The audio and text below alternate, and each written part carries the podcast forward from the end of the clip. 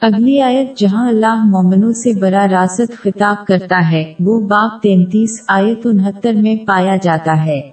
مومنو تم ان لوگوں جیسے نہ ہونا جنہوں نے موسا کو عیب لگا کر رنج پہنچایا تو خدا نے ان کو بے عیب ثابت کیا اور وہ خدا کے نزدیک آبرو والے تھے۔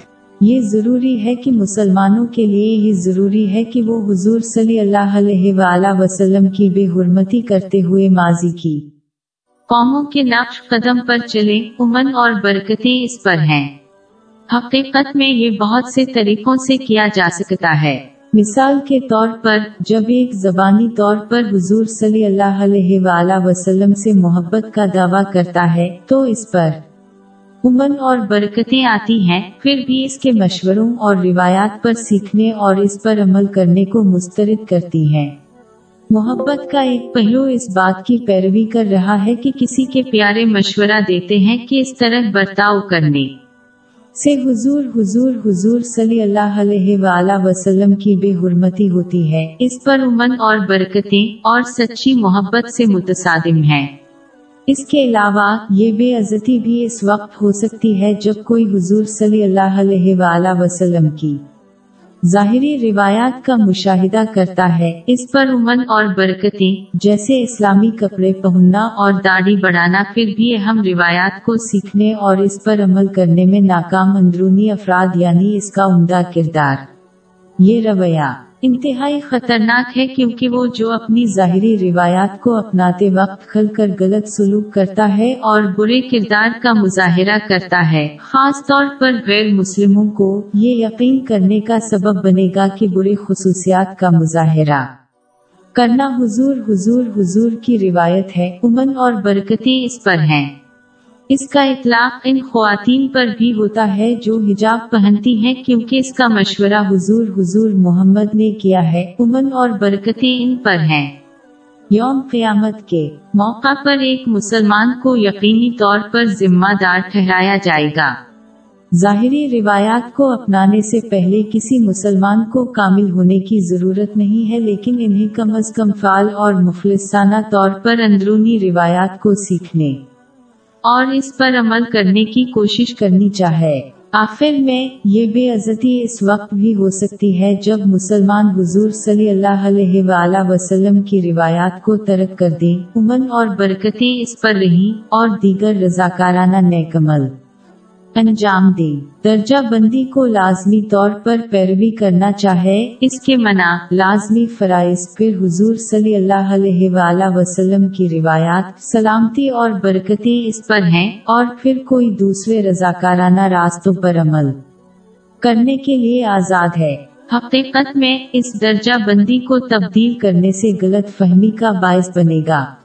زیر بس ہم آیت میں بیکنگ اور بھگتان کے مہلک گناہوں پر بھی پابندی ہے۔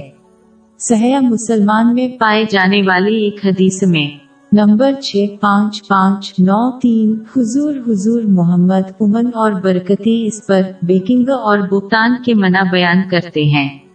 بیک بٹینگ اس وقت ہوتی ہے جب کوئی ان کی پیٹ کے پیچھے کسی کو اس طرح تنقید کا نشانہ بناتا ہے جو ان کو ناگوار گزرا ہے، حالانکہ یہ حقیقت ہے۔ جبکہ بہتان بیکنگ کے مترادف ہے، سوائے اس کے بیان درست نہیں ہے۔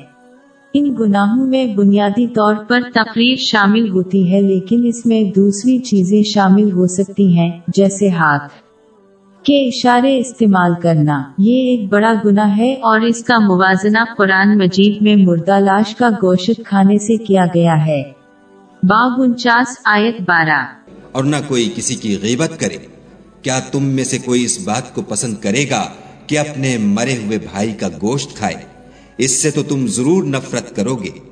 یہ سمجھنا ضروری ہے کہ یہ گناہ زیادہ تر گناہوں سے بھی بدتر ہے جو ایک شخص اور اللہ کے مابین ہوتے ہیں۔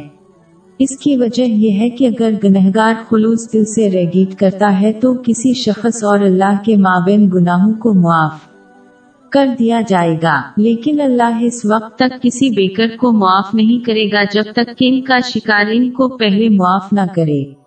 اگر وہ اس کے بعد قیامت کے دن نہیں کرتے ہیں تو بیک بائٹر کے اچھے کام ان کے شکار کو معاوضے کے طور پر دے جائیں گے اور اگر ضرورت ہو تو متاثرہ کے گناہوں کو ان کے بیک بیکر کو دیا جائے گا جب تک کہ انصاف قائم نہ ہو جائے۔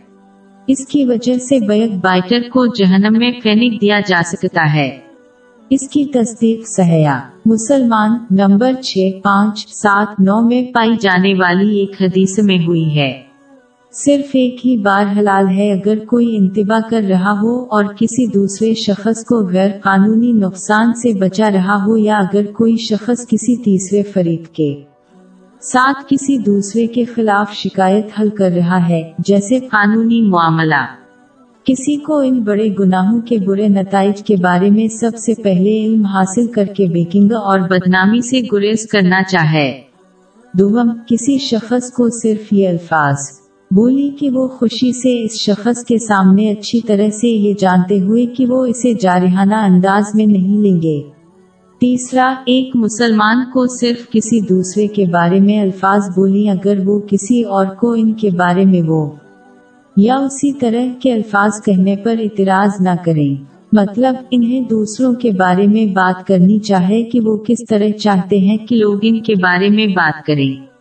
آخر میں، ایک مسلمان کو اپنے غلطیوں کو ٹھیک کرنے پر توجہ دینی چاہے اور جب خلوص کے ساتھ یہ کام کیا جائے گا تو یہ انہیں دوسروں کی پشت پناہی کرنے اور دوسروں کی بدنامی سے روک دے گا۔